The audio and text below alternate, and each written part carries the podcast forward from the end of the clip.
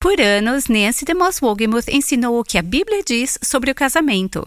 E então ela se casou e teve que começar a viver o que ela ensinava na prática. Ao tentar escolher o caminho da submissão, permitir que o meu marido lidere, tenho visto esse homem querido se esforçar ao máximo para me servir e me abençoar.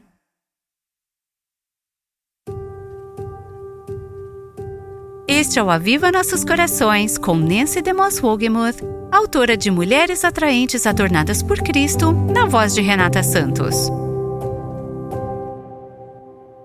Se você tem nos acompanhado nos últimos episódios, sabe que temos focado no versículo em Tito 2, onde as mulheres mais velhas são instruídas a ensinar, a treinar as mulheres mais jovens a serem submissas a seus próprios maridos.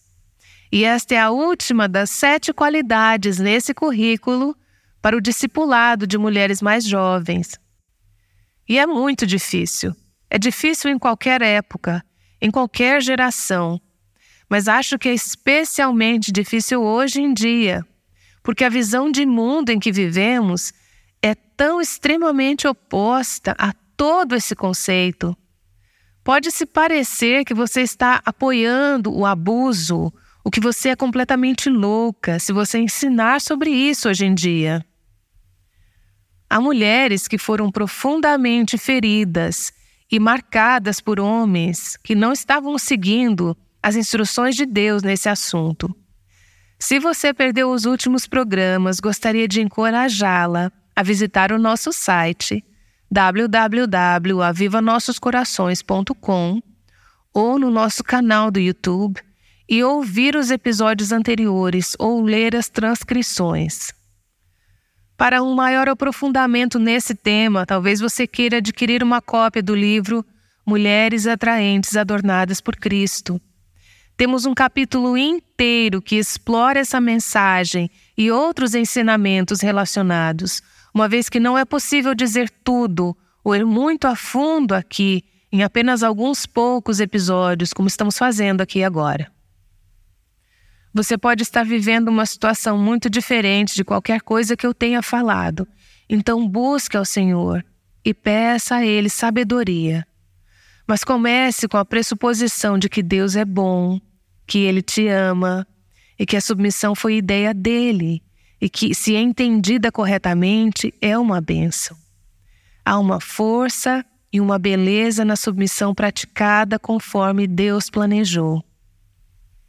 Quero falar por alguns momentos hoje sobre a seguinte pergunta: O que faço quando discordo das decisões ou direções do meu marido? E, na verdade, este é o único momento em que a submissão realmente se torna uma questão no casamento. Porque quando vocês dois concordam um com o outro, vocês concordam um com o outro, certo? Mas quando o marido e a esposa não concordam em algo, é aí que isso entra em jogo.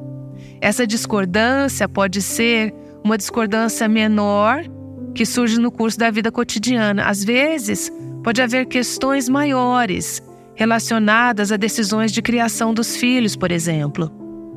Um exemplo. Tenho visto várias mulheres passarem por isso. Você quer ter mais filhos e ele não quer. Isso é um desafio na criação dos filhos. Mulheres nesta sala já enfrentaram isso. Talvez seja em relação a questões financeiras, gastar, economizar, comprar. Ou pode ser em relação à igreja, como escolher uma igreja, uma mudança de carreira, etc. Uma mulher veio falar comigo antes desta sessão e disse: Mais recentemente, meu marido e eu tivemos que colocar em prática esse princípio e ensinamento quando estávamos tentando decidir se Deus estava nos direcionando a mudar de ministério. Conversamos sobre possibilidades, trocamos ideias, falamos sobre os prós e os contras, mas quando chegou a hora, eu tive que dizer a ele: você precisa tomar essa decisão. Ela se colocou em uma posição de confiar que Deus agiria por meio do marido dela. Mas às vezes não é possível chegar a um acordo sobre determinados assuntos. Às vezes, não são as coisas pequenas, não são as questões maiores da vida. São questões realmente delicadas, como quando um marido está pressionando a esposa a fazer algo que ela está convencida de que é contrário à vontade de Deus e à palavra de Deus. Eu já ouvi muitas histórias ao longo dos anos, vou compartilhar algumas delas. Uma mulher escreveu o seguinte: Meu marido não é salvo. Sei que devo ser submissa a ele, porém ele não quer que eu dê o dízimo. Isso é um grande problema para ele. O que devo fazer? Então você pode multiplicar isso por muitos desafios financeiros e opiniões diferentes, onde pode haver desacordo. Nesse caso, o marido não é crente, logo ele não está preocupado em obedecer à palavra de Deus. O que fazer? Aqui está outra situação. E se ele for incrédulo e levar nossos filhos pequenos para ver filmes inapropriados, mesmo que eu tenha implorado a ele que considere uma alternativa. Esse é só um exemplo dos diversos conflitos em termos de decisões de criação dos filhos. Aqui está outra situação. O marido da minha amiga tem uma grande coleção de músicas ruins que fazem referência ao sexo, drogas, etc. Ele diz que é cristão, mas se recusa a se livrar delas. Minha amiga não gosta de tê-las em casa. Eles têm seis filhos, mas ela sente que, para ser submissa, não pode dizer a ele para se livrar delas. O que fazer em uma situação assim? O que significa submissão? Como podemos colocá-la em prática? E as mulheres que fazem essas e outras perguntas difíceis, primeiro, deixe-me dizer elas precisam do tipo de relacionamento que Tito II proporciona entre mulheres mais jovens que estão tentando entender essas coisas e mulheres mais velhas e experientes que vão andar com elas, que vão orar com elas. Não há uma resposta simples, ou sim ou não, para a maioria dessas situações. Quando as mulheres nos escrevem e nos fazem esses tipos de perguntas, eu digo que elas precisam de alguém em suas vidas que as conheça, que conheça a situação, que ande com elas, que ore com elas, que permaneça com elas, que ajude-as a discernir a melhor decisão e como responder quando dá tudo errado e a reação do marido não é o que elas pensaram que seria. Esses relacionamentos idealmente devem acontecer no contexto de uma igreja local, onde líderes pastorais podem ser envolvidos, se necessário, para lidar com o marido ou lidar com o casamento. Você pode ter palestrantes que adoram ouvir, livros que adora ler de mulheres cristãs e autoras e palestrantes que podem ser muito úteis, mas até certo ponto. Não há substituto para esses relacionamentos do dia a dia, ao vivo e a cores. Eu não sei como responder à maioria dessas perguntas para você. E você não sabe como responder à maioria delas para mim, porque você não me conhece e eu não te conheço. É por isso que precisamos desses relacionamentos, dessas amizades entre mulheres, onde estamos envolvidas nas vidas umas das outras e podemos nos ajudar a tomar decisões. No entanto, depois de ter dito que eu não posso responder às suas perguntas, eu quero dar a você um punhado de princípios gerais que eu achei úteis para orientar as mulheres em situações em que elas estão sendo solicitadas a se submeter à liderança do marido, que elas acreditam ser imprudente ou não bíblica. Eu acredito que esses princípios simples podem ser úteis para todas nós quando questionamos a direção de uma autoridade ordenada por Deus. Primeiro, pergunte a si mesma: eu sou geralmente submissa? Tente se colocar fora da situação que se tornou tão difícil e reflita se você é geralmente submissa em relação ao seu marido. A submissão bíblica é uma atitude do coração, é uma disposição, é um desejo de ser liderada. Sua resposta ao seu marido é geralmente receptiva e responsiva, ou você tende a resistir e reagir reflexivamente, não importa o que ele diga. Essa atitude se torna incrivelmente difícil para ele fazer sugestões ou tomar decisões sem se preparar para suas objeções, e a maioria dos homens não vai fazer isso por muito tempo. Se você geralmente não tem uma disposição e um espírito submissos, então não espere que seu marido ache fácil lidar com situações difíceis ao seu lado. Número 2. Certifique-se de que você quer a vontade de Deus e a glória dele acima da sua própria vontade. Reflita se há orgulho em seu coração. Novamente, já falamos que há muita coisa envolvida aqui. Será que é uma questão de você querer que tudo seja feito do seu jeito? Você pensa, é tudo ou nada? Ou você realmente quer a vontade de Deus e a glória dele em sua vida e em seu casamento acima da sua própria vontade? Se o seu desejo é realmente glorificar a Deus, isso facilitará. Eu não disse que será fácil, e não disse que sempre haverá uma solução, uma boa resolução, mas facilitará a resolução de muitas diferenças. Número 3. Compartilhe com ele a sua preocupação.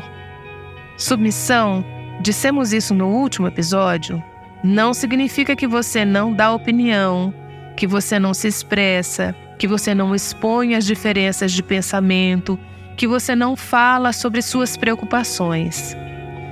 Você precisa compartilhar o seu coração. Seu marido precisa te ouvir. Mas lembre-se de que a atitude é crucial, crucial.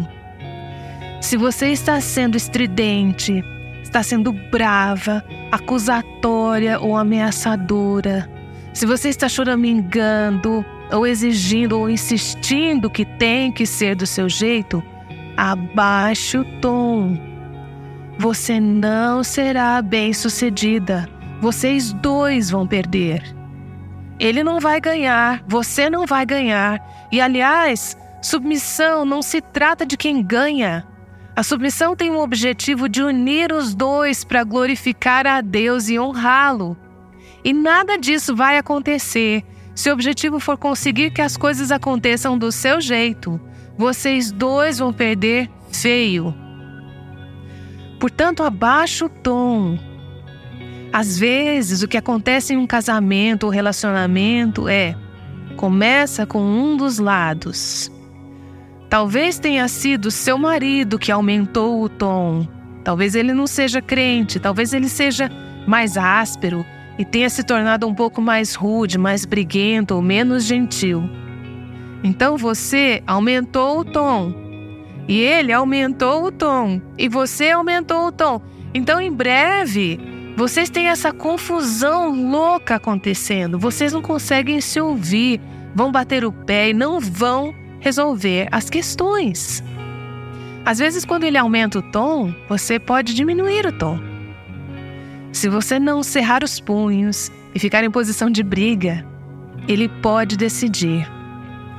Esta não é uma mulher com quem eu posso brigar. Veja bem, não estou dizendo que isso funciona em todas as situações. Eu sei que estou olhando nos olhos de mulheres que têm situações horrendas, difíceis e horríveis em casa. Tudo que estou dizendo pode te fazer pensar. Ela não tem a menor ideia do que ela está falando. E provavelmente eu não tenha. eu não conheço as suas situações, com certeza. Mas eu sei que Deus sabe. E eu sei que Deus lhe dará a graça para fazer o que é certo nessa situação.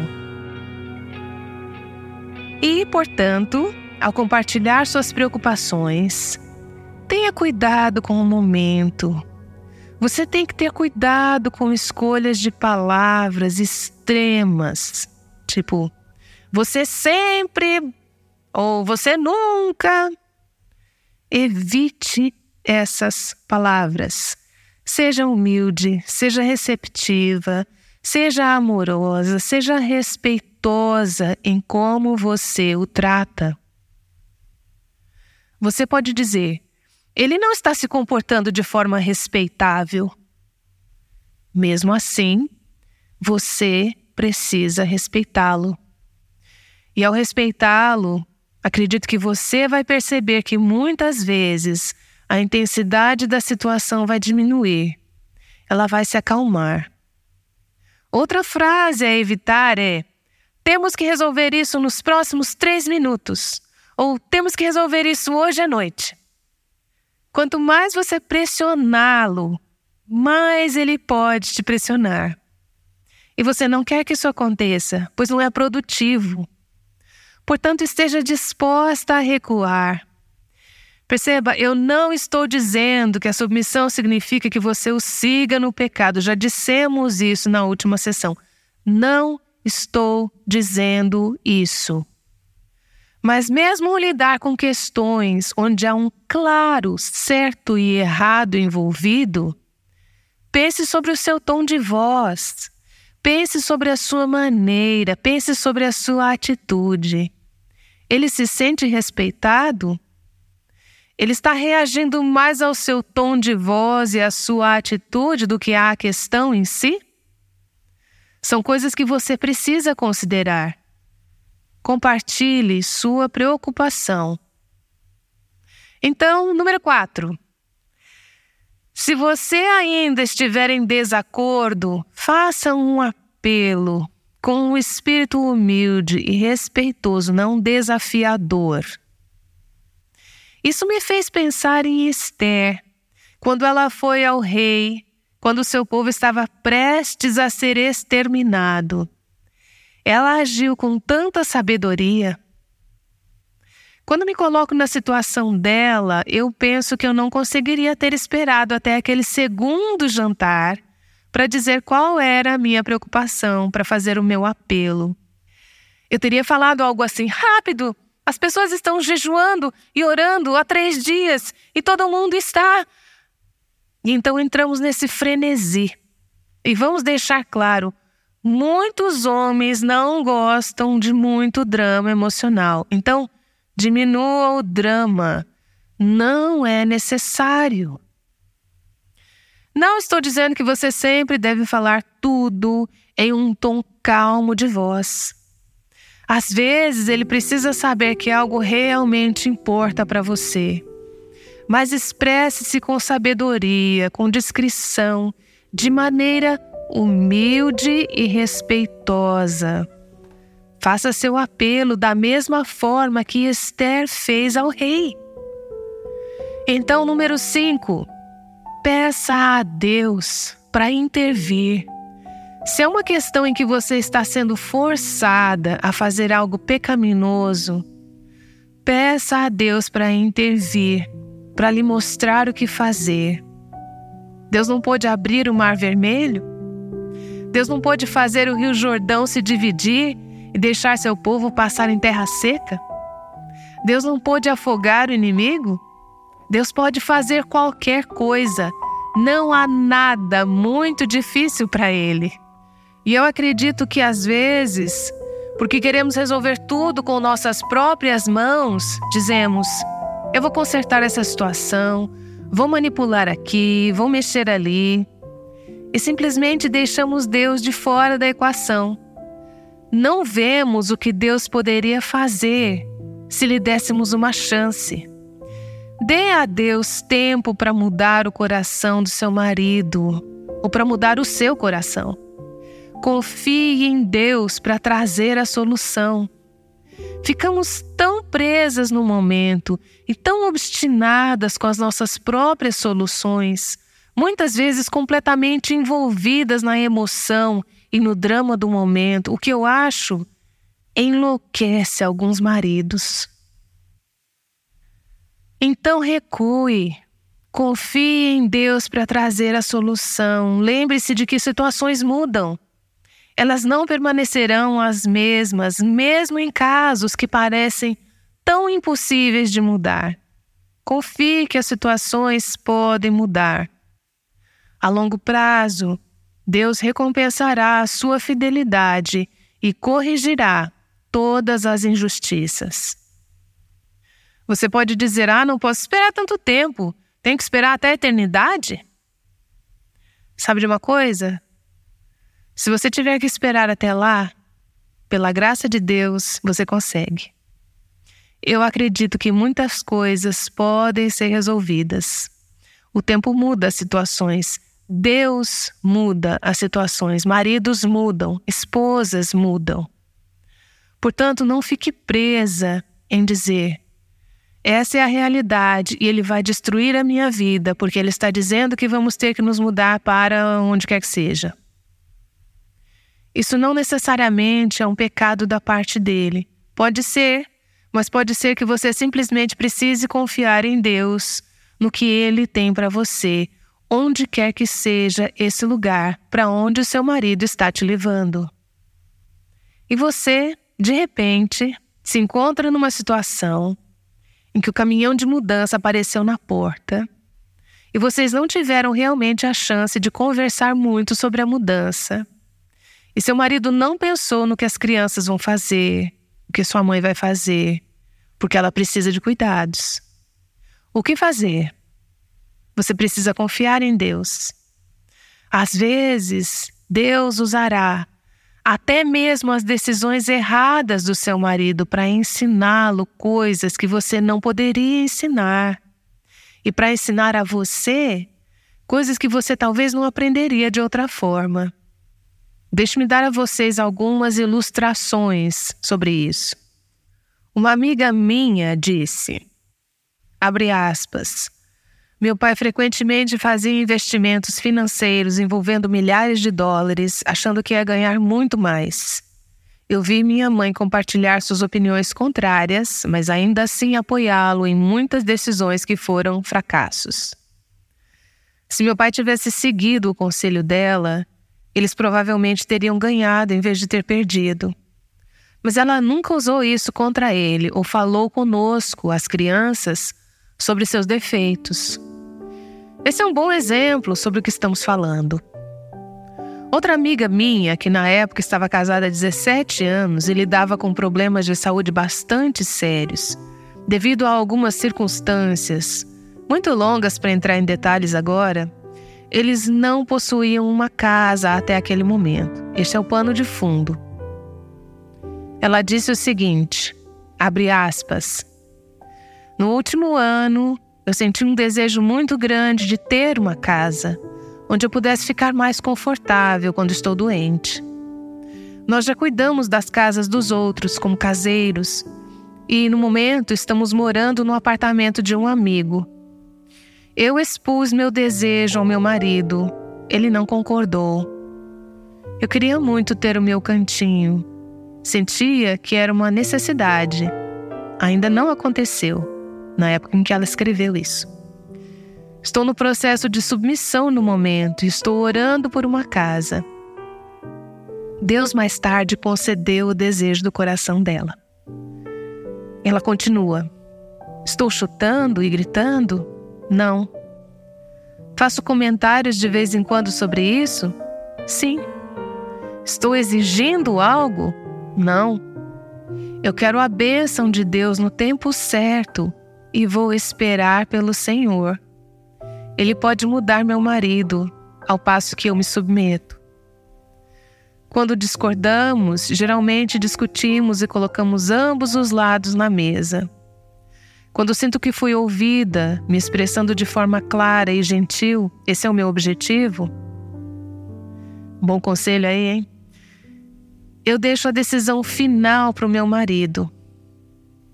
Ela recai sobre ele como líder e cabeça de nossa casa. Então levo o meu pedido a Deus em oração. Sua arma mais poderosa é a oração. Saber que Deus vê, entende e é soberano é tão reconfortante. Às vezes as coisas se resolvem, às vezes meu marido toma uma decisão que eu não teria tomado. Às vezes eu consigo o que estava querendo. Há concessões e o amor cobre uma multidão de transgressões. Fecha aspas. Mais uma amiga compartilhou o seguinte: abre aspas. A questão mais difícil de submissão em nosso casamento tem sido a escolha de carreira do meu marido. Ao longo de nosso casamento, ele alterna entre servir uma igreja local como pastor e ser empregado em uma empresa secular, onde ele tem que viajar e passar uma grande parte da semana fora da cidade. A primeira vez que ele assumiu o cargo em uma empresa secular foi quando nosso primeiro filho era um bebê. Durante todo o ano em que ele esteve naquele emprego, eu chorava, implicava, reclamava e tentava manipulá-lo para mudar de carreira. Eu fui incansável e quase o levei ao divórcio. Atualmente, meu marido está mais uma vez empregado no mesmo tipo de trabalho que o mantém longe de casa grande parte do tempo. Nosso pai me ensinou que, embora a ocupação de meu marido não seja o que eu escolheria para ele ou para nossa família, devo honrar o Senhor me submetendo ao meu marido. Quando entrego essa dificuldade em Suas mãos, nas mãos de Deus, estou demonstrando minha confiança em Deus. Eu sei que Ele pode realizar seus planos e propósitos e até mesmo usar esse teste em minha vida para fazer o trabalho santificador que ele deseja e, através disso, o seu nome ser glorificado. Fecha aspas. Eu tenho observado esse casal, eu os conheço há anos, um pastor bivocacional e sua esposa passar por esse processo. Havia muito mais do que ela disse. E você sabe, hoje Deus está usando esse casal de uma maneira incrível para ministrar a casamentos com base nas lições difíceis que Deus ensinou a ambos ao longo de muitos anos no deserto.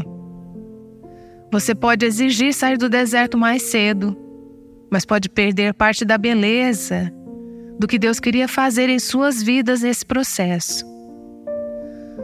Outra amiga diz assim: abre aspas. O verdadeiro teste da submissão é como meu coração responde à decisão dele quando, depois de dar minha opinião, ele ainda decide ir na direção que sabe que eu discordo. Minha resposta ao meu marido é um reflexo da minha confiança na habilidade do Senhor de agir. Embora o marido possa nunca se submeter completamente ao plano de Deus para a sua vida, não é responsabilidade da esposa se certificar de que ele se submeta a Deus. No entanto, é responsabilidade da esposa se submeter primeiro a Deus e, como reflexo dessa submissão, se submeter ao marido. Mulheres, esse tipo de submissão é muito poderosa. É poderosa em seu casamento, é poderosa em sua caminhada com Deus, e é poderosa em nosso testemunho para o mundo. Pedro fala sobre isso em 1 Pedro 3, de 1 a 2. Da mesma forma, vocês, esposas, e essa fala está em um contexto muito maior de como Cristo lidou com a adversidade, da mesma forma, vocês, esposas, sujeitem-se à autoridade de seu marido. Assim, mesmo que ele se recuse a obedecer a palavra, será conquistado por sua conduta sem palavra alguma, mas por observar seu modo de viver puro e reverente. Portanto, mesmo que ele não seja temente a Deus, há poder no exemplo de sua confiança em Deus e sua disposição de se submeter à autoridade ordenada por Deus. Cuidado com a implicância, a pressão, a manipulação, ou o que um pastor chamou de exortação excessiva. Veja, a exortação é saudável em seu casamento, no momento certo e com um ótimo espírito, mas exortação excessiva me parece que não terá sucesso. Esse trecho está falando sobre maridos que não obedecem à palavra e como eles podem ser ganhos para o Senhor. Não ganhos para fazer o que você quiser, mas ganhos para fazer o que Deus quiser, sem uma palavra sua. Seu espírito pode endurecer o coração do seu marido, ou Deus pode usar o seu espírito manso para agir na vida dele. Eu compartilhei no meu livro sobre Tito 2, Mulheres Atraentes Adornadas por Cristo, uma história breve sobre uma mulher mais velha na minha caminhada chamada Vonette Bright, que foi para casa estar com o Senhor seis ou sete semanas após o nosso casamento. Ela tinha 89 anos, tinha leucemia aguda e fez questão de fazer a jornada para o nosso casamento da Flórida para Chicago. Nem que fosse a última coisa que ela fizesse, ela queria estar presente. Ela era uma alegria em pessoa. E minutos antes de eu caminhar até o altar para me tornar a senhora Robert Wogemuth, Vonette perguntou se ela poderia passar alguns momentos a sós comigo.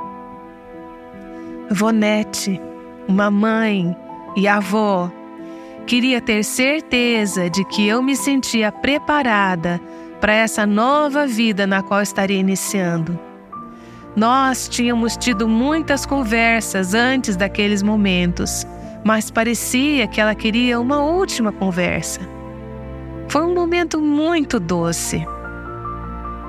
Perto do fim de nossa breve conversa, Vonette disse algo que eu nunca esqueci. Um pouco de sabedoria que provou ser um dos presentes de casamento mais lindos que recebemos. Vou dizer o que ela disse e depois vou dar alguns avisos, ok? Ela disse: Submeta-se ao que dá prazer ao seu marido em tudo e você ficará bem. E ela estava sorrindo enquanto dizia isso. Para falar a verdade, hesitei em compartilhar esse diálogo, sabendo que ele poderia ser facilmente mal compreendido. De forma alguma, ela estava me encorajando a satisfazer qualquer desejo pecaminoso e egoísta que meu marido possa ter. Ela não estava insinuando que eu seria a escrava do meu marido ou que meu papel era apenas satisfazer seus caprichos. Ela era uma querida viúva que havia desfrutado de um casamento profundamente amoroso de 54 anos e que sabia por experiência própria as alegrias de ter uma disposição, uma inclinação em seguir a liderança de seu marido. As palavras de Vonete vieram à minha mente muitas vezes desde o dia do meu casamento não tanto em questões de submissão ou impasses importantes. Realmente não temos tido muitos problemas nessa área. Mas todos os dias há questões em que ele pensa de um jeito, eu penso de outro. Principalmente coisas pequenas. Mas se você fosse somá-las, poderia torná-las grandes, certo? E eu pensei nisso. Submeta-se ao que lhe dá prazer em tudo e você estará bem. Minha inclinação natural não é essa. Minha inclinação natural é forçar a minha vontade, o que me dá prazer. Mas nos momentos em que fui tentada a resistir ao que eu sei que abençoaria o meu marido ou a rejeitar sua liderança, as palavras de uma mulher mais velha e sábia me ajudaram a escolher e a aconselhar meu coração ao tentar escolher o caminho da submissão, permitir que meu marido lidere, tenho visto esse homem querido se esforçar ao máximo para me servir e me abençoar. Eu o vi levar ainda mais a sério sua responsabilidade de buscar ao Senhor e pedir a Ele que conduza nossas vidas e nosso casamento. Eu entendo que nem todo marido responderá da mesma forma e que algumas esposas não verão o fruto de sua obediência à palavra de Deus a curto prazo. Eu entendo também que, com muita frequência, o conceito de submissão foi usado como desculpa para justificar o bullying. E dependendo da natureza, das circunstâncias, aqueles que fazem isso, aqueles que têm essa visão errada da autoridade, precisam ser confrontados e responsabilizados por seus comportamentos. E as mulheres que recebem esse tipo de tratamento de seus maridos precisam receber ajuda compassiva e prática. Mas nós não podemos permitir que essas distorções e perversões do dom de Deus da submissão nos faça perder a bênção. Nancy DeMoss Wogemuth não terminou. Ela voltará com um pensamento final sobre a beleza da verdadeira submissão bíblica. Ela fala sobre esse tópico em seu livro Mulheres Atraentes Adornadas por Cristo, Vivendo a Beleza do Evangelho Juntas, baseado em Tito 2, de 1 a 5. Amanhã, Nancy vai continuar o estudo sobre como o conceito da submissão apresenta o Evangelho de uma forma linda. Então, não perca o próximo episódio aqui no Aviva Nossos Corações. E agora aqui está Nancy para encerrar nosso tempo hoje. Minha amiga Susan Hunt explicou tão bem a submissão. Ela falou: Eu realmente não consigo criar um argumento lógico para a submissão. É meio louco que Jesus tenha deixado toda a glória do céu apenas para compartilhar a glória do céu conosco. A submissão não é sobre lógica, é sobre amor. Jesus nos amou tanto que ele concordou em morrer na cruz. Seu comando é que as esposas sejam submissas aos seus maridos. É como um presente que escolhemos dar aos nossos maridos, os quais prometemos amar em obediência ao nosso Salvador, que amamos. Amém? Amém! O Aviva Nossos Corações, com Nancy DeMoss Wogemuth, chama mulheres à liberdade, à plenitude e à abundância em Cristo.